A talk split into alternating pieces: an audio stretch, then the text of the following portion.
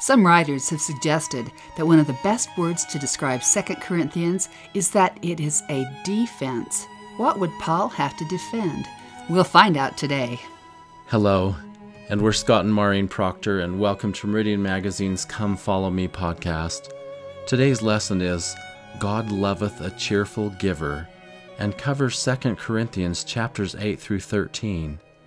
We are often asked where you can find the transcript to the podcast. Well, it's at Latter-day Saint Mag, that's short for magazine, latter day saint mag dot com forward slash podcast. Again, that is latter day saint mag dot com forward slash podcast. And if you aren't familiar with Meridian Magazine, you have a treat in store. Updated every weekday, Meridian has scores of the best Latter-day Saint writers talking about everything from scriptures to movies to dealing with life's hardest issues. Come and subscribe today. In this book of Second Corinthians, we come nearest to the inner feelings of Paul than in any other of his writings. As one writer said, here Paul reveals his joy and depression, anxiety and hope, trust and resentment, anger and love. We see his human qualities. Titus had found Paul in Macedonia in late summer when he returned from Corinth with good news.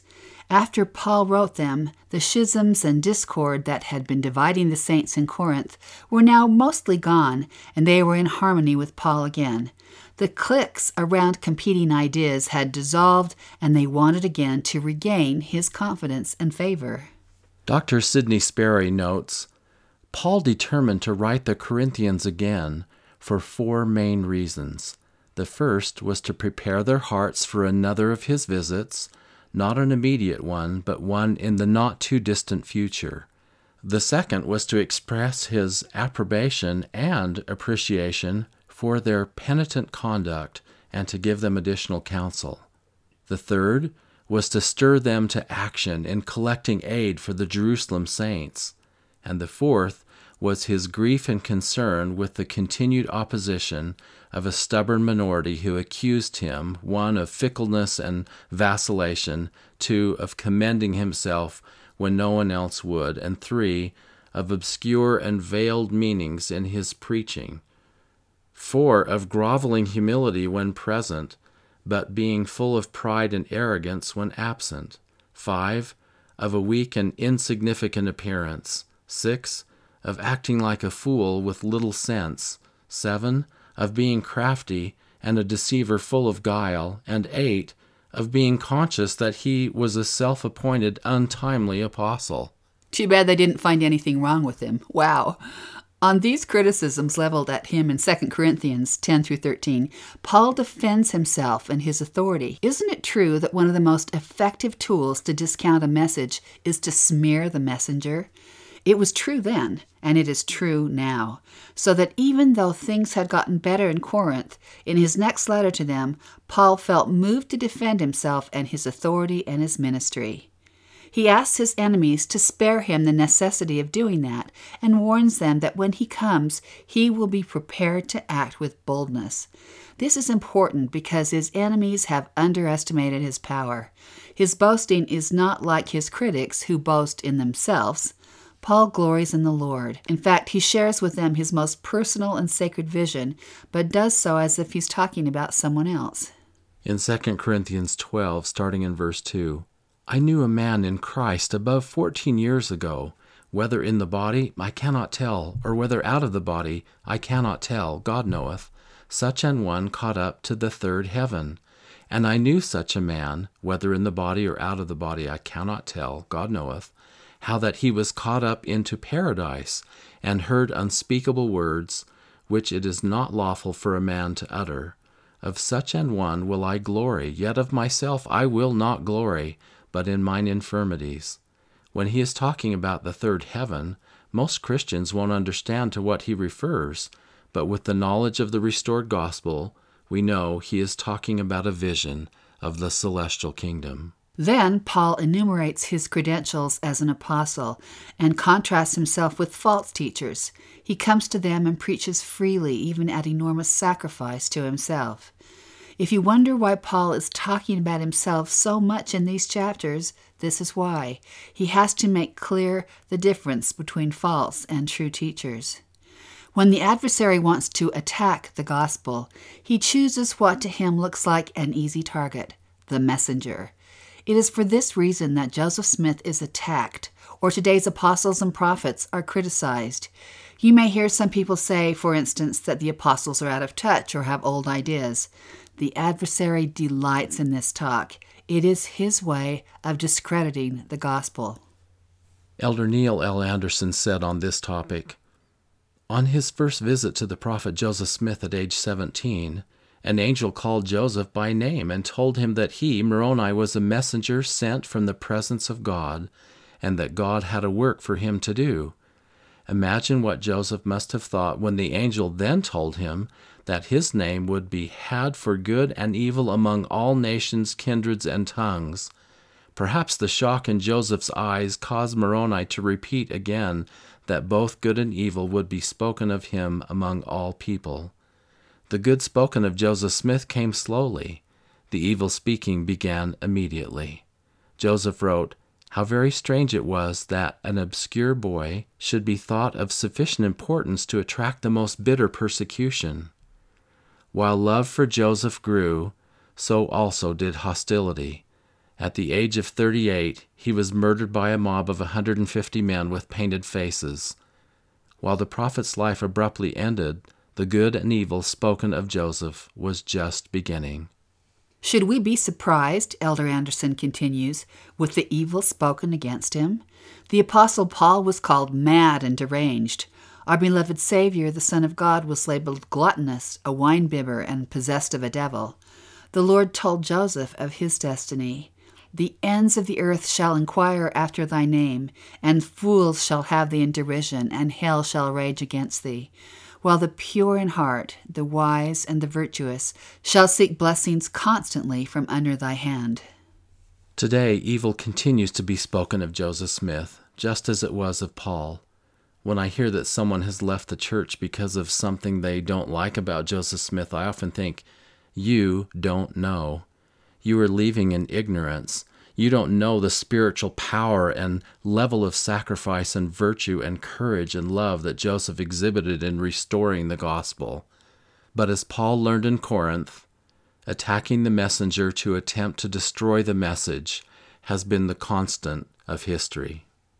In these chapters, Paul tells us about a thorn in his side, and though he often besought the Lord to take it from him, the Lord didn't.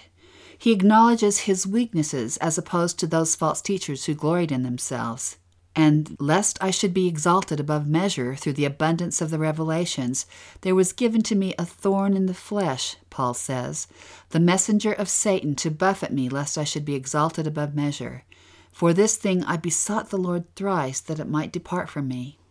People have speculated for centuries about what that thorn might be, since Paul doesn't tell us directly.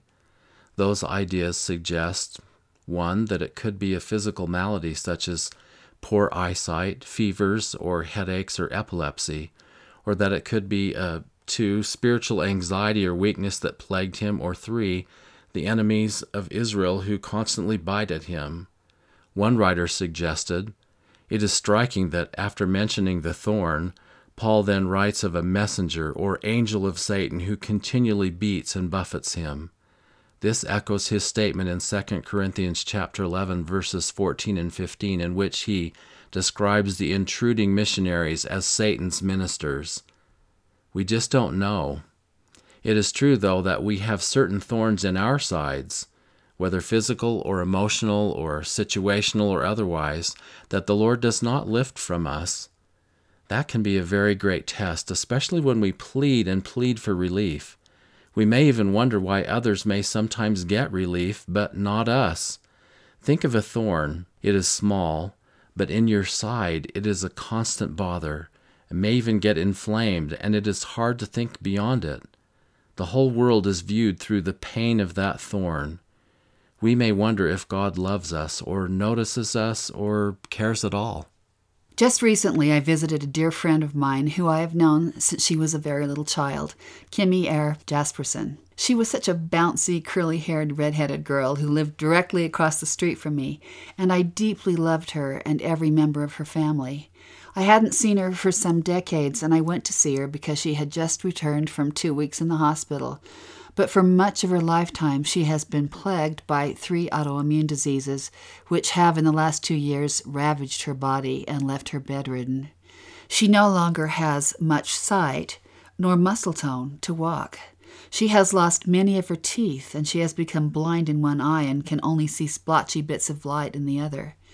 This darling child who grew up across the street from me has traveled far from those days of bouncing gladness. As we entered her room, shrouded with black curtains so that no light could enter and pain her eyes, there was something way beyond her bouncing gladness of yesteryear.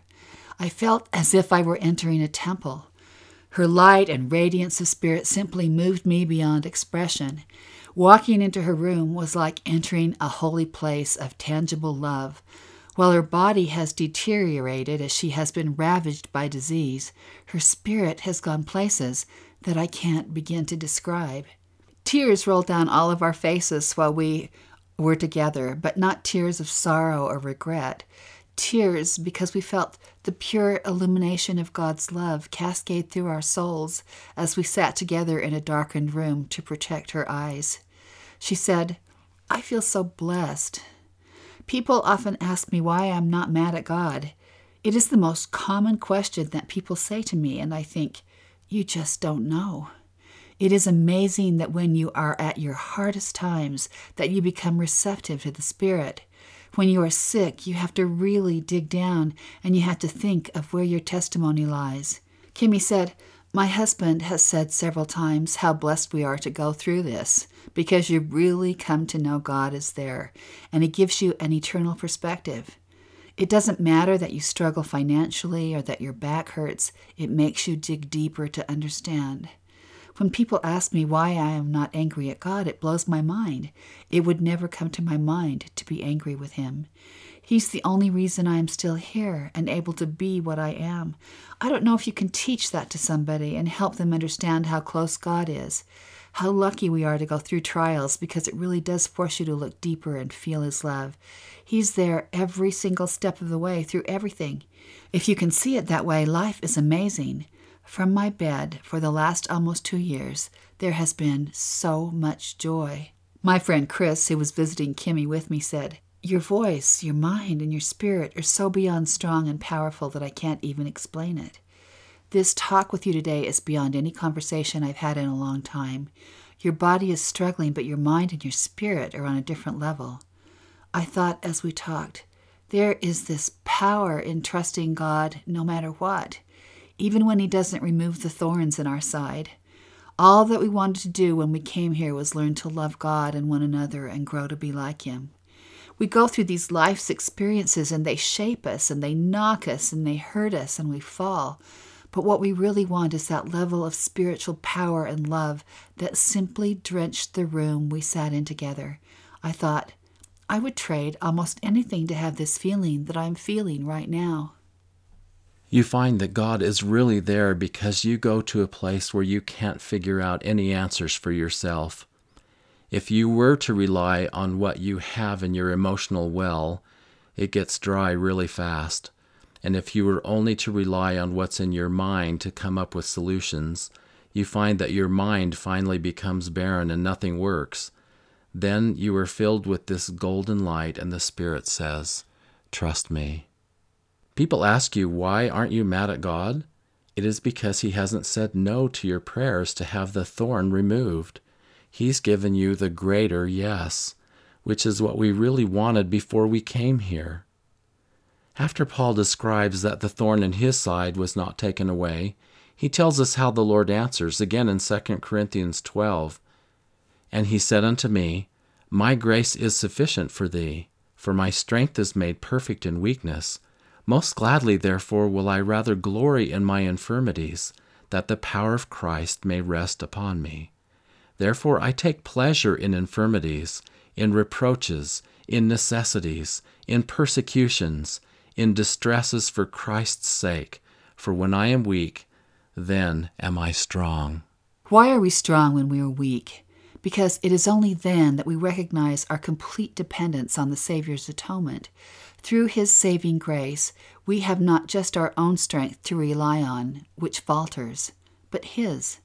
I remember lying in bed one night, worried about something I needed to do the next day, and wondering if I would be sufficient for the job. And then, with relief, a thought flooded my head. I don't have to do this job tomorrow in my strength. I can do it in his. It is as if you go to lift a weighty object. You know, when you're moving your friends, there's a big chest or something, and you lift one end and you're trembling under the load. You can't do it alone. And suddenly there's someone on the other end who lifts the weight away and helps you. I can do all things through Christ who strengthens me. We limit ourselves when we limit ourselves to our own strength.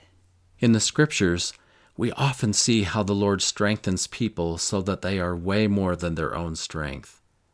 There was a fiercely wicked people that needed to be called to repentance, and Enoch was given what appeared to be an impossible job when he heard a voice from heaven saying, "Enoch, my son, prophesy unto this people, and say unto them, Repent, for thus saith the Lord, I am angry with this people, and my fierce anger is kindled against them.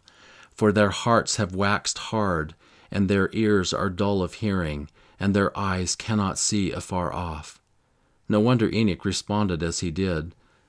When Enoch had heard these words, he bowed himself to the earth before the Lord, and spake before the Lord, saying, "Why is it that I have found favor in thy sight, and am but a lad, and all the people hate me, for I am slow of speech? Wherefore am I thy servant?" I think we often each one asked that same question in various forms. This lad, of course, was sixty-five years old, but his feelings of inadequacy were real. Yet the Lord knows what he can do with us, and so this lad, trembling before the task, became the author of the city of Enoch, which was so righteous it could not be contained upon the earth. What a distance Enoch traveled.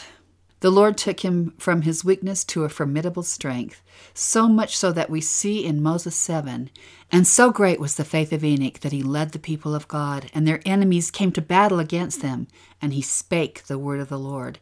And the earth trembled, and the mountains fled, even according to his command.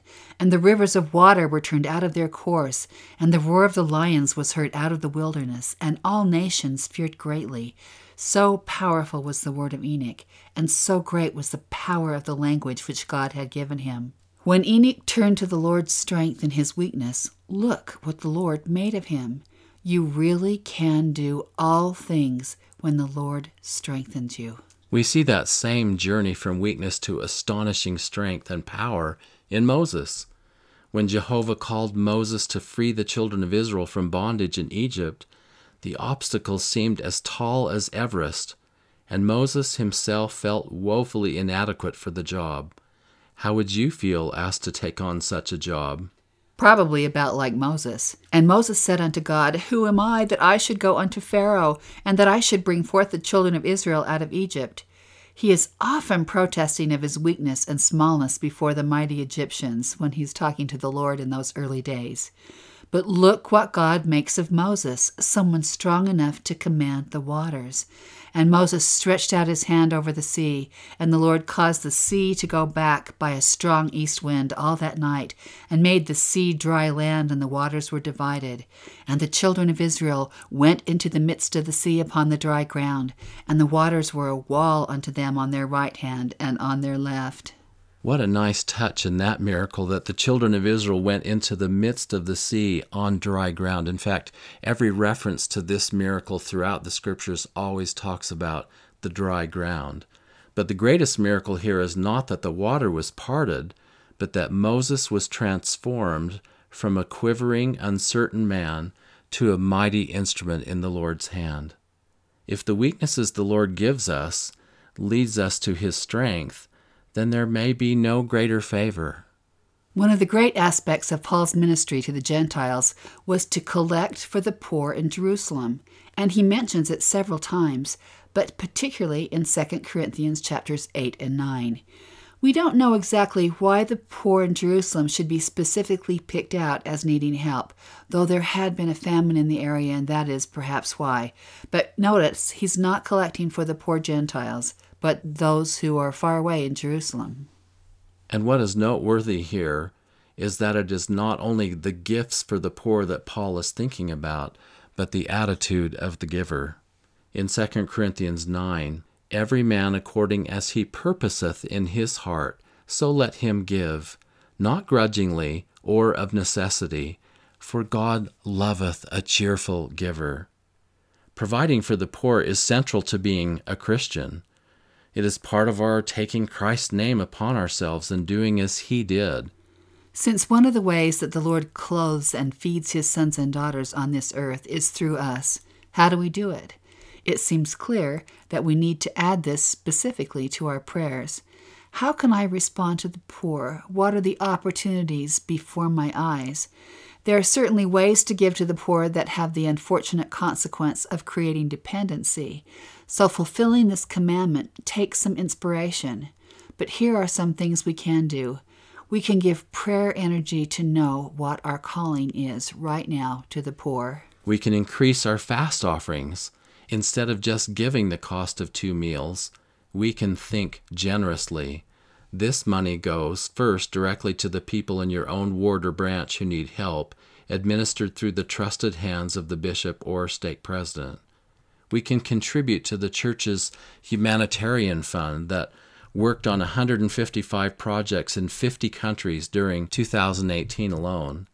It is clear that the church puts a big emphasis on the poor. And just as Paul was gathering from the Gentile saints to help the Jewish poor in Jerusalem, so the church reaches across national boundaries and ethnicities with only one goal in mind, to give Christ-like service. Once, I was the poor who needed help, and I want to share that experience. I was in my late twenties, a young mother with three small children, barely surviving financially, living from paycheck to paycheck, pretty much hand to mouth. We moved into a house with a vacant house across the street, whose looks I didn't really like. Too bad that house is across the street, I thought. Little did I know how much the Lord was about to bless me, because in a couple of weeks, my angels moved in there. Colleen Eyre was such a nurturing friend to this awkward young mother, trying so hard to figure things out in life. We were in and out of each other's houses all day with hardly a knock. Often she'd arrive at my house and say, "You know, my hand slipped and I just happened to make twice the amount of soup for dinner. Could you help me by taking some?" How often she provided dinner for us. My daughter practiced piano at her house. During this time, I contributed a major part of our family's income by being a freelance writer on an ongoing project. Then one day, I got notice that the project had been canceled, and as an independent contractor, I was finished that day without warning. Suddenly, we were living on pennies and didn't even have money for groceries. Do you know how quickly a young married's pantry shelves can empty when you can't afford to go grocery shopping? I'd looked to see what we had in the pantry, and it was a can of olives. You can't make dinner on that. We began to run out of the basics, soap. We were even getting to the bottom of the remaining toilet paper rolls. There was just no money. I can't even begin to describe my sense of fear and desperation at that point. Now, you'd think I could have appealed to my parents or to my bishop for help, but I was young and proud and therefore embarrassed about our situation. Then one day, I had been out looking for a job and came home, opened my front door, and smelled something impossible. A roast beef was cooking in my oven, and that rich brown aroma smelled like home. I walked in and opened the pantry cupboard, and it was full. The refrigerator's barren shelves were now loaded with food, and at the kitchen sink there was soap. Someone had so carefully blessed my life and seen to every need. Who could have done this, I asked myself. And then, "Oh no, they saw how messy my house is," my proud self answered. And then I realized that the only person in the world who knew my plight was my friend Colleen. She had done this for me. I cried, and I still cry now when I think of the love and care that went into soothing my troubled and frightened heart. I feel the spirit of that love to this day. Years later, Colleen died, too young for all of us who loved her. I was able to speak at her funeral about this great act of service. One of her family members talked after me and mentioned that through those busy years of mothering five daughters, Colleen had not kept a very regular journal. But one day she recorded in pages and pages. It was the day she gave this gift to me. She spoke of how they put up my garage door and put their car inside to hide it so the neighbors would not see their act of charity, nor would it embarrass me. She spoke of her love and joy and happiness in doing this for me and our family. It fed her as it fed me. It was a big thing for both of us. Now, it may not surprise you that Kimmy, whom we spoke of earlier in this podcast, is Colleen's daughter. So this legacy of love and strength and profound spiritual understanding was passed on. Let us share one more story with you of helping the poor. This one is a big one, but shows the power of what one person's vision can accomplish. When Becky Douglas's daughter, Amber, took her life as a result of a bipolar disorder, as they gathered things from her dorm room, she discovered that Amber had been donating money to an orphanage in India. I think she had a tender spot for the underdog, said Becky. For the funeral, many people donated to the orphanage, and they asked Becky to be on the board of directors. She decided she should go to India to check it out. It was in the taxi to and from the orphanage that her heart was melted, because dozens of people came to the window asking for money. But these were not your ordinary beggars. They were the leprosy affected. Beggars with rotting hands and feet and no eyes and open gaping wounds, said Becky. At one stoplight, a man put his hand in the window with maggots crawling through his hand. Their suffering was just almost palpable. When she came home, she could not get those faces off of her mind, and so she formed the Rising Star Outreach Foundation. If there is any group in this whole world who qualifies as the least of these, it would be the leprosy affected, not because they are least important, but because their circumstances are probably the most miserable of any on earth. Most of us don't know that people in this modern world still have leprosy, let alone that India has sixty-five percent of that population. This is a devastating disease that ravages people in at least four ways, all of which hit at their very identity and sense of self. First, their bodies are destroyed. They lose vision, limbs, and noses. Second, because their families know they will be shunned if others learn they have a family member with leprosy. They are cast out and are told, "Don't come back." They are left in the corner of trash heaps to fend for themselves. In India, they are considered lower than the untouchables. Third, no one will give them work, so they starve. And fourth, they are told that this is a punishment from God, so they believe they are hated by their Father in heaven. Can you imagine? When Becky started Rising Star Outreach, she asked a couple of friends over, and together they sat around the kitchen table to form a foundation. When her husband came home that night and heard about her dream, he said, "Becky, what do you know about foundations?" "Nothing." "What do you know about leprosy?" "Nothing." "What do you know about India?" "Nothing." That was many, many years ago, and just because of her heart, she has created an award-winning school in Tamil Nadu, India, for the children of the leprosy affected. She sent portable hospital units to the leprosy colonies for care, instigated entrepreneurial education and loans for the leprosy affected. She has changed the plight of those with leprosy in major ways. Then one day, a couple of years ago, she got a call that left her head spinning. She tells the story. The state of Bihar in India is arguably the poorest, most forgotten place in India, and is also the most densely populated leprosy-affected area in the world. Becky said, "Sadly and unbelievably, the people of Bihar decided to run the leprosy-affected people out of their homes and drive them into Nepal. The problem was that Nepal, of course, didn't want them, and they were not allowed to enter, so a serious problem developed, with tens of thousands of leprosy-affected families stranded in no man's land between the border of India and Nepal. There was no housing, no shelter, no food, no jobs, and no medical care available to them. The situation was dire, Many began to die. Mother Teresa, hearing of this catastrophe, sent Father Christus to this area, the man who had been in charge of all of her leprosy treatment programs in Calcutta. He began to construct homes and create jobs. Father Baba, as he was affectionately called, also started the Little Flower Hospital, which now has given more than two hundred thousand medical treatments, yet unbelievably, they've never had a doctor. Needless to say, medical treatments there are quite primitive. The children were just languishing without education, so he started the Little Flower School. The school has one qualified teacher. The rest are mostly members of the colony. He did the best he could, and then six years ago he died. A Hindu nun came to run the organization, and that's when Becky got the call. Could she create a top-of-the-line school for the children of the leprosy affected there in the north of India as she had done in the south? This would be a school for twenty-two leprosy colonies. With Rising Star Outreach already doing such important work, her workload was already huge. She would have said no, but the Spirit urged her to take it on.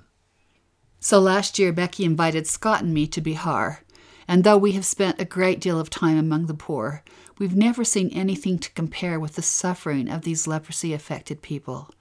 The Little Flower Organization had donated land along a tree-lined river for the new school, and as we walked the land, we could almost envision a beautiful school like the one Becky had already created in the South, where children with radiant faces flourish.